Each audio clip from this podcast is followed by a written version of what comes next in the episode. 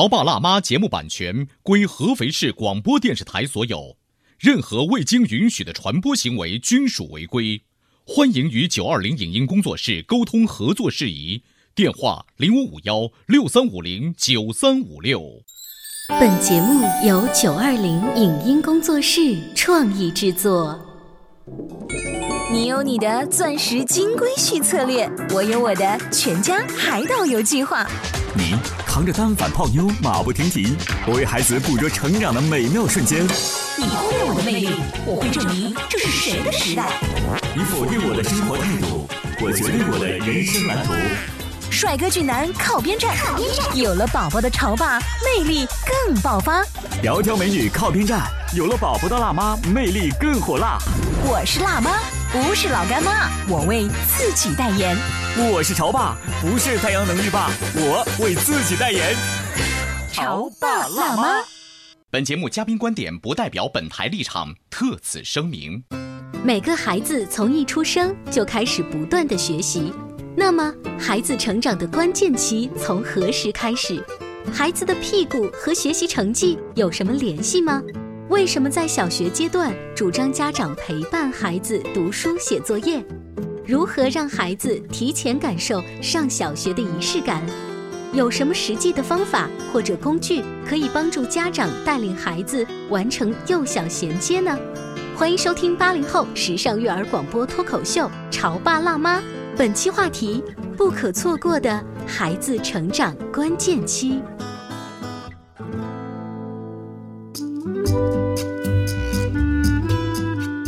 欢迎收听八零后时尚育儿广播脱口秀《潮爸辣妈》，大家好，我是灵儿，我是小欧。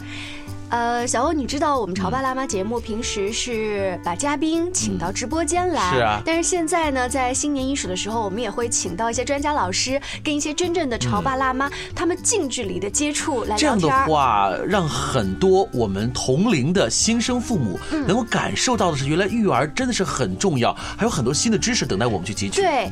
今天我们呢就在直播间请来了一位老师，来自中科大终身学习实验室的副主任齐老师，欢迎。齐老师你好，主持人好。那齐老师呢，就是这周六我们要请到前往绿城桂花园幼儿园的专家老师。对，齐老师，我刚才对你这个介绍齐老师的那个称呼，我觉得很高大上啊。一个是中科大，这就不用说了，这咱们合肥最有名的裤子大。更重要的是一个什么终身什么实验室，这个跟小朋友有什么关系嘞？就是一般人他可能觉得中科大就是搞物理呀，什么化学呀，什么什么叫终身学习实验室呀？啊，是这样子的，这个我们这个中科大的终身学习实验室呢，是我们那个二十五系就人文系系主任我们的周荣听，也是我的导师周老师创建的。那么这个实验室呢，创立以后呢，是从事两个方面的研究，一个呢是从事这个新媒体媒体传播这个的研究。另外一个就是对学习能力的研究，但是他是去测中科大那些孩子的那个年龄阶段的，还是哦？学习能力研究是指什么呢？我们在你知道我们科大还有一个非常有名的少年班，嗯嗯，那么少年班的孩子呢，其实，在大家看来应该是一些智力超常的孩子，嗯，其实呢，对，但更重要的，其实在学习这件事上，非智力因素其实比智力因素占了更高的一些位置。他的非智力因素其实包括他的习惯，包括他的方法。包括他的意志力，包括他的专注力各个方面，那么这些因素其实对学习的影响是更明显的，而不是完全是说他们都是智力比别的孩子要高多少。他可能智力跟普通孩子可能算是非常聪明的孩子，但是呢，他因为懂得更好的方法，懂得有有更好的学习习惯，包括他的专注力和意志力要更强，甚至他在某些学习能力的发育比较好，那么导致他在学习上的表现就非常好。所以齐老师，你们是把这一一些孩子他的那一些学习方法做了一个总结，加了一个提升，然后把它传播给更多的家长。对，我们其实就是把孩子的这些。能力方法进行一个提炼，把一些优秀的这些表现的原因啊，这些呃动态的一些统计数据进行了分析。那么我们形成了完整的这种科学能力的这种儿童能力的测评，就了解到孩子的呃各种就是他能力发育情况。嗯，那么同时呢，我们也把这些情况应用于孩子在每个。学习关键期的这种呃表现的实现，就是你刚才说到了一个关键期。那孩子从一开始特别小的时候，呃，呢，专家说小孩的爬都跟他学习有关，然后再到大一点开始说学讲话了也有关。你们专家就是给哪个时期都套上关键期，那我们小孩到底哪个时期才是关键期？哪天都是关键的。其实孩子从一出生开始，他就进入了一个学习的这个。生涯，他从他开始视觉是不行的，但是他有听觉，他有为什么让我们孩子要抚触呢？就是就是触触觉，他对他都是在感知，感知他跟外面的世界在进行一种感知的交换。这个交换其实就是一个学习的过程。呃，甚至我们都在说，孩子在出生前就开始学。他在什么时候呢？就是为什么在出生前让这些孕妇呢多出去走啊，都经常出去走动。我们叫六胎，六胎六胎就是说孩子出生的时候，你看他的屁股。亲子度比较高的孩子，其实，在统计学里面，他未来的学习成绩可能相对较好。呃，再说慢点，我们听一遍，什么什么屁股来着？就是 小孩出生的时候，你看他屁股上面有一个紫黑紫黑的颜色。呃，在这个中国的老传统说呢。当上一辈子紫金娃娃是吧？上一辈子特别调皮，这阎王爷啊，让你这个下凡的时候狠狠的踹了你一脚。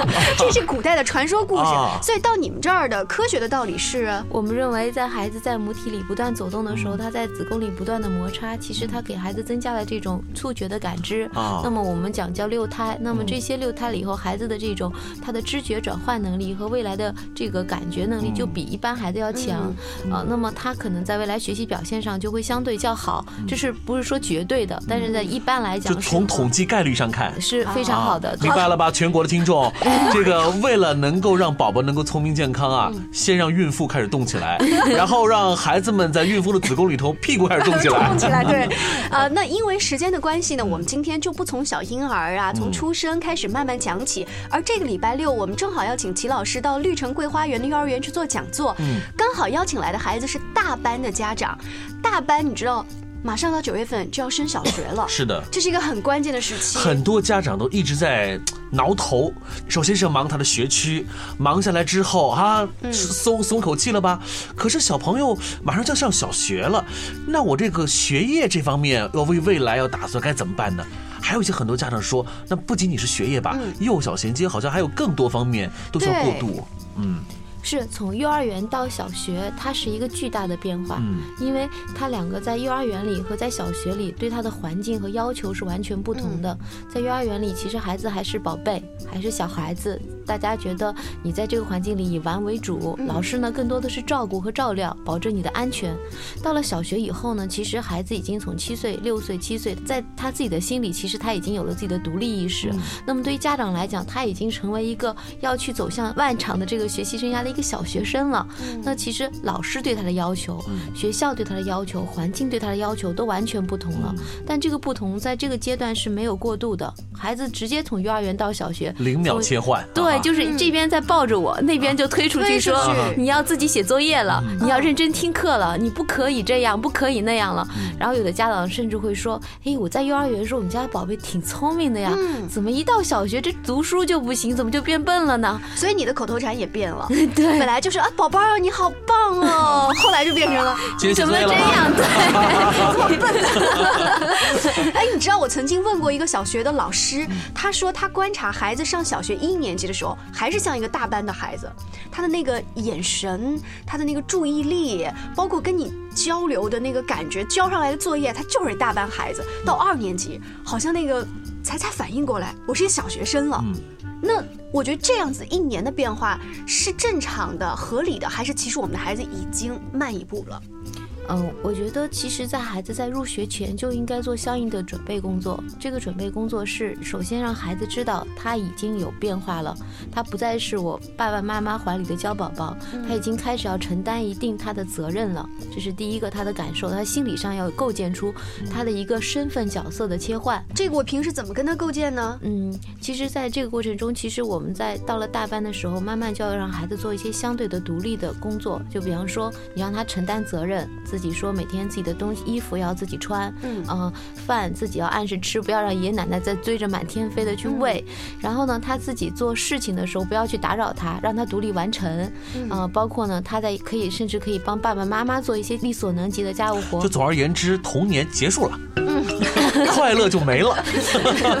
这个这个我倒觉得，呃，可以说不不能说童年结束了，童年一直在，嗯只是说在不同的年龄阶段，我所承担的这个角色和定位是不同了。其实有的时候啊，这种改变幼小衔接，更多的是应该体现在我们作为年轻的父母，我们幼小衔接有没有做好，我们内心的这种看法有没有做好，对对？，其实应该说，在幼儿园阶段，家长对孩子的这个，尤其学习这件事是非常不不在意的。他会觉得孩子小时候嘛，就玩就好了。对，尤其是现在八零后家长，对他是当年啊被学惨了。就是想让孩子尽可能的玩儿。对呀、对，然后呢，让孩而且在幼儿园阶段，经常会听到家长说，最幸福的就是幼儿园阶段了，嗯你不用考虑他这个什么接送啊、抄看作业啊，你一定要加紧这个时间，自己也玩。所以很多八零后家长，包括我们自己，都是痛快的玩，嗯很 happy 的去玩。你是怎么玩的呀？在那个我我那时候就把女儿丢到幼儿园，我在想，哎呀，这下我可自由了。然后回家交给爷爷奶奶，然后我该干嘛就去干嘛，然后也不耽误工作。但是其实等我的女儿上了小学之后，我发现确是我也存在了一个很大的心理衔接的过程。就有点像是咱们过年回来之后的综合症，假期综合症只不过是拉长了。对对，所以我们讲幼小衔接在这里，不仅是孩子要让孩子意识到，更重要的是我们的爸爸妈妈要意识到，你的社会角色也在变化。嗯你可能从一个非常年轻的呃这个父母陪孩子，你的孩子这么小，那么是一个很快乐的这个阶段，要逐渐转换成培养他的责任感，让他从这一步起，能够未来慢慢的利于社会的这个阶段开始了。嗯，那么家长在心态上也要做调整，那么家长也要去为他的这些成长去进行应该负的这个责任。对，那你的工作呃会研究这个部分的这个内容吗？是的，我们一直在我们研究的阶段，其实是从孩子三岁就开始。那么三岁我们是对孩子的成长关键期的研究，但是我们学习力的研究是从五岁开始，就是五岁的孩子，因为五岁是孩子五到六岁到七岁这个阶段，其实又是孩子的一个关键期。那这个关键期是孩子习惯养成的一个关键期。那那你知道，齐老师，你说到现在，呃，如果只是一些理论上的东西，家长会觉得，哎，那你们专家天天坐在实验室里面，根据大数据分析，离我们太遥远了。就是我们的孩子有只小白鼠哦 我需要一些就是实际的方法，甚至是后来的工具，能够帮助到我们，这是最主要的。嗯那稍微休息一下，回来之后我们接着聊。您正在收听到的是故事广播《潮爸辣妈》。《潮爸辣妈》播出时间：FM 九十八点八，合肥故事广播，周一至周五每天十四点首播，二十一点重播。网络收听请下载中国广播、荔枝 FM、蜻蜓 FM、企鹅 FM、喜马拉雅以及苹果 Podcast 搜索“潮爸辣妈”订阅收听。微信公众号请搜索“潮爸辣妈俱乐部”，参与节目互动哦。潮爸辣妈广播新媒体社区正式开业啦！手机下载阿基米德 APP，搜索“潮爸辣妈”并加入社区，你就会拥有好听的节目、精美的礼物，甚至还能参与节目录制。别忘了下载阿基米德，收听“潮爸辣妈”，满满的幸福等你来拿。潮爸到，辣妈到，准爸到，育儿专家请。中国内地首档八零后时尚育儿广播脱口秀，陪你一起吐槽养育熊孩子的酸甜苦辣，陪你一起追忆自己曾经的小世界。潮爸辣妈。本节目嘉宾观点不代表本台立场，特此声明。每个孩子从一出生就开始不断的学习，那么孩子成长的关键期从何时开始？孩子的屁股和学习成绩有什么联系吗？为什么在小学阶段主张家长陪伴孩子读书写作业？如何让孩子提前感受上小学的仪式感？有什么实际的方法或者工具可以帮助家长带领孩子完成幼小衔接呢？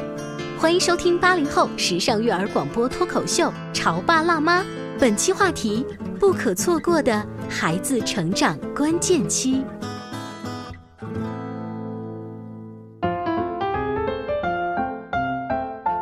欢迎回来！今天小欧跟灵儿在潮爸辣妈的直播间为大家请来中科大终身学习实验室的副主任齐老师。在这个周末的时候呢，我们就要邀请齐老师到绿城桂花园，给那儿的大班小朋友家长做一次公开的讲座。而讲座的主题刚好就是不可错过孩子的学习关键期。虽然我们定义，不管从孩子刚出生、爬、学讲话、学刚刚开始的一二三数数，都是关键期。呃，我们稍微集中在。大班到跨小学这个阶段，嗯，这也是您研究的这个核心重点的这个区域哈。嗯，对。那么我们其实是觉得，在幼小衔接阶段，要给孩子在这个上学前养成这个学习的仪式感，嗯，要让孩子了解整个学习的过程。就比方说，你要进行预习、复习啊，包括上课如何听课，这都是在学习的整个过程。同时呢，在这个过程当中呢，要让家长了解孩子在未来学习过程中可能会出现的一些能力欠缺、能力的欠缺，包括就是听知觉、视知觉，就是啊，比方说他会不会听，他听。能不能把这些东西转化为他所理解的内容？这是听知觉。那么还有视知觉，他看有的孩子家长说你粗心，其实或者是看问题左边和右边，比方说 A 和 B 看的是反的。那么家长会说这孩子可能只是粗心，其实他其实表达在他的视知觉能力的欠缺。那么他就容易错题漏题。那所有这些知觉能力的发育跟未来的学习表现是息息相关的，是吧？对，所以我们在。入学前要让家长包括孩子自己通过这方面的锻炼，嗯，至少在这个方面不要形成很短的短板。嗯，哎，你知道吗？我曾经呃在一个呃教育机构的时候客串了一下，然后我就听到年轻的爸爸妈妈在窃窃私语的聊什么呢？因为他们的孩子啊下半年就要上小学了，他们在聊的问题是，就是孩子现在在幼儿园的时候啊，他们已经发现了，就老师跟他说话，包括上课的时候，孩子的那个集中注意力啊，根本就不能集中起来。讲两句话，他能听一句就不错了。他们就在说：“哎呀，这要是要是马上上一年级，四十五分钟的课，这种注意力不集中，那么该怎么办呢？”嗯，首先从孩子的生理发育上来讲，孩子能够集中的时间也就二十分钟，所以那四十五分钟本来就夸张了。其实，在小学教育，四十五分钟是有它的道理的。他在你看，老师有经验的老师在前二十分钟会讲重点，到后面会通过互动和练习提问题，就把重要的事情放前面说。对，可以说三遍。他其实其实这个教学的设计时间是跟孩子这个生理发育状态是相关的。但是刚才家长担心的特别对，嗯，因为。孩子的猴子屁股坐不住，这是正常的。你幼儿园幼儿园的时候没关系，反正那那时候幼儿园的老师们就一个个就呃乖，你们好。可是上了小学之后，老师那个脸那回拉很多长。因为我到幼儿园去做过志愿者的老师，我就看着那个孩子，他不仅啊，就是对其他角落的东西感兴趣，他甚至会对老师手上其他的教具感兴趣。他就直接走到你的跟前来，老师这是什么？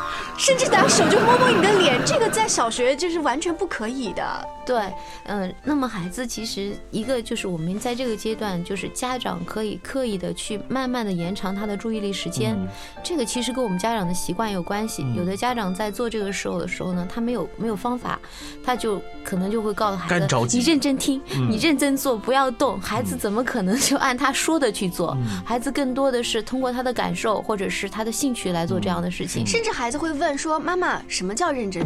就是我不懂。对，什么？这个是一个很抽象的词儿，哎。对，那么孩子其实在这个阶段的时候，我们要做的就是：第一，不要打扰他去做一件事情，比方他感兴趣的时候在画画，你别三分钟进去说：“哎，宝宝要不喝点水？你要不要吃点东西？”你让他专心的把事情做完，这个习惯很重要。第二呢，刻意的去延长他时间，比方说今天跟宝宝说三分钟，明天跟宝宝说我们五分钟，啊，到了十分钟的时候再鼓励一下宝宝，这个也很重要。慢慢的，他这个习惯就会形成了。那么更重要的就是，我们觉得可以借助一些，我们也当时研究的时候也发现，我们跟家长也经常说这些教育的方法、教育的理论，我们有很多家长都很感兴趣，然后家长就跟我们说：“你说的对，嗯，呃，然后我们听的也觉得特别好。”但执行力对，就是一到回家做的时候，不知道怎么做。是因为爷爷奶奶过于关心孙子辈，给他送水果，给他送水，还是年轻的爸妈哪儿？执行力的时候出了问题呢？嗯，其实有两个方面吧，因为在这么大的时候，爷爷奶奶带的多，嗯啊、爷爷奶奶自然隔代嘛，他对孩子的这个教育跟我们的理念其实不太相同。第二个来呢，年轻的爸妈这个年龄也是贪玩的，嗯然后他也希望孩子多跟自己玩儿，不要让我担那么多责任。而且说实话，就拿我们同龄来讲，我们这一代人有的时候很缺乏的是什么，你知道吗？就耐心。嗯就是我们作为父母来说，我们的耐心其实是一个很很有意思的一个问题。嗯你就更不要说让孩子能够保持一个耐心了。对，嗯就是因为我们工作其实就挺累的了，那你要用很多的时间、很多的精力去陪你的孩子去做这些事情，嗯，那自己本身心里的惰性就有。对啊我能躺一回，哎，让我玩会手机吧。对或者我正在打游戏，打的 CS 正开心呢，你让我去带孩子，嗯那赶快爷爷奶奶抱走吧。嗯但是你要想过，毕竟你已经人身为父母了，嗯你当然希望自己的孩子未来很成功。那我们就可以做一些什么样的工作呢？比方说，如果我们把这个跟孩子在一起学的过程中当成一种陪伴，嗯当成一种游乐，当成一种幸福，嗯那这种感觉可能你会比你去做你自己的事情的时候，这种满足感更强烈。嗯这个其实，在孩子这个时候陪伴是非常重要的。就是说，在幼小衔接的时候，格外要体现出我们跟孩子在一起，对陪他一起迎接新来的小学。那我这问题来了，有些家长说，呃，老师，你不是要孩子独立自主吗？对啊我这在他身边陪着他，我还忍不住叨叨说你这字儿写的不好看，你这怎么怎么了？这怎么是锻炼他独立自主呢？独立自主是鼓励孩子独立的去探索。独立的去思考，独立的去完成。陪伴不代表说你要越俎代庖，就是说在旁边我、孩子在旁边做什么事情我都帮你做了不。是贴身啊，就是是贴身，就是家啊长是始终在他身边的，对让他看得到我们俩始终在一起，但并不一定要手去手把手的帮他做，做对事儿。嗯对，因为因为其实你看到了孩子在一起的时候，孩子其实是有安全感的。尤其为什么在小学，其实主张家长在外面要陪孩子一段时间，因为读书这件事本身很枯燥。如果让孩子感觉我一个人去做啊、一个人去做事儿，然后家长你在外面看电视啊，孩子心里的想法一定是，为什么我要这么惨？为什么我要写这个？对，就很，所以说会引申出另外一个话题哈，就是孩子写作业的时候，到底我们该干嘛？是，那改一天呢，我们请齐老师专门就这个问题 跟家长好好聊聊。那是不是把电视搬到孩子旁边？我应然后我陪你。是吗？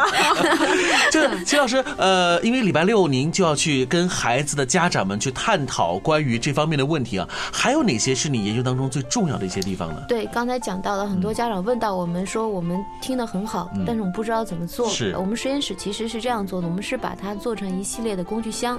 我们觉得，与其就是跟工具一样的，你去开一个锁，你最好有一个开锁的工具。嗯啊，你去就是拧个螺丝，你得有个扳手，那其实都要有工具。你讲的工具，然后又是因为中科大的高材生们研究的，它会不会是很多物理啊、化学的小实验？我们又不让一些想培养出一个爱因斯坦，对，让一个小学啊生去做吗？没有没有，我们第一个这个工具箱不是去说是培养爱因斯坦的，嗯我们的其实我们想做这件事的想法就是，我们希望把孩子在上学前，他学习的容器变得非常的大。哦，你看，我们就像碗一样，如果一个小碗它能装沙子，你再装水，再装米，它的容量就这么大。嗯但如果换成一个锅，它可能装的东西又更多。如果变成一个鼎呢？嗯其实你孩子的这个他的这个能够装的这个容器越大，他万未来他能够学到的东西就越多，他的能力就越强。嗯，那我们的工具箱其实就是在培养孩子的这方面的这个容器所具备的各种元素，比方说孩子的习惯，嗯。比方说孩子的能力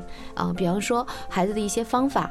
那么准确来讲，对于幼小衔接的孩子来讲呢，我们是希望他这样来：第一，他要知道上学要有仪式感，嗯，家长不好去构建仪式感，因为仪式感也很抽象。仪式感是班主任构建的仪式感是什么？仪式感一定是踏入小学门的时候，听到了上课铃啊，听到了说起立，听到了说老师好，这些叫仪式感。对这个在家里头就很难，是吧？对，你在家里不能装个铃，说叮铃铃打铃了，给我坐好。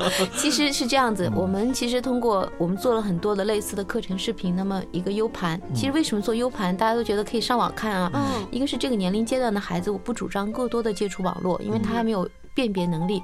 第二来讲呢，U 盘其实就是一个动作，这个其实就像条件反射一样，它好像就有了小小的这个仪式感。U 盘就是个动作，他拿起来往那一插，U 盘往电脑上一插是一个动作，这个动作就告诉孩子，OK，我们现在要进入一个状态了，我们要进入一个听课的状态。听完了以后，你就要进行相应的这个功课的安排，那个老师会做一些安排。这个其实是第一步，让孩子知道一个动作，一个一个反应，让你知道这个事情我们该怎么去做。那么就跟未来的打铃、上课一样，孩子就知道哦，这个时间一做，我得进入到条件反射。对啊我的心理状态得调整，我本来在玩的很嗨，我得改回来了，我的心态得进入一个学习的状态。然后呢，第二个我们是教孩子怎么听课，因为家长无法去讲课，嗯，你市面上有很多教育家长的书，那家长说不能拿着书，我不是教育专家，我不能拿着书一点点去讲，何况我很忙。那么我们就把它做成很多课，然后课里面呢，大树哥哥会告诉孩子们，第一啊、我们今天要讲什么。那么这个讲课是教孩子怎么听，听重点，哦，听课并不是教这个知识本身。对我们嗯不是让孩子学到多少知识，这是附带产品。嗯更重要的是，孩子在这个听的过程中了解到上课听什么，嗯，那孩子知道怎么听这件事上，他就在听课的时候，自然而然在以后上学的时候就会感受到老师在讲什么。对我脑海里就想到当年我们学习的一些学霸，嗯同样是四十五分钟，他们也听，我也听啊。他们做的幼小衔接啊，很成功。就对那你们是在不断的这个视频当中强调了听什么或预习、复习这样的概念，是吗？嗯，我们在孩子看来，其实他就在听一堂完整的课程，他其实有可能这个课跟数学有关，可能跟科学有关，可能跟其他的一些相关知识有关。但是孩子在学这些东西的时候，老师会在里面讲到说，哎，我会问你一些问题啊、我这些问题不断的提醒你去思考。那其实这些都是一些这些课程里的知识点。嗯，在其实，在上课的时候，老师其实也在潜意的讲一些知识点，比方说，老师会问你一些啊、这个数学几加几，呃，我们应该先加哪里，后加哪里？其实这都是知识点，其实就是学习的一种方法在传递给你。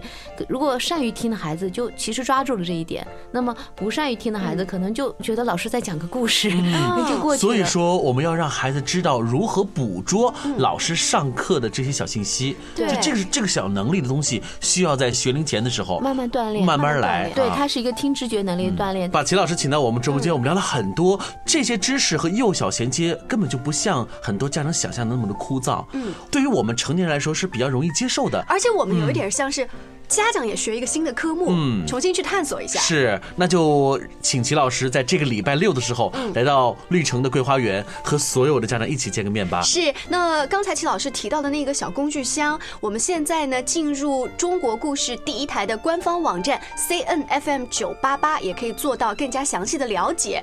我们潮爸辣妈节目一个著名的开发出了一个独立的一个品牌，叫潮爸辣妈熊孩子情景剧。我们也把齐老师的这个实验室，把齐老师刚才说的这些东西都融入到我们的情境当中去，和所有听众一起来分享。是的，谢谢你们的关注，我们下期见了，拜拜，拜拜。以上节目由九二零影音工作室创意制作，感谢您的收听。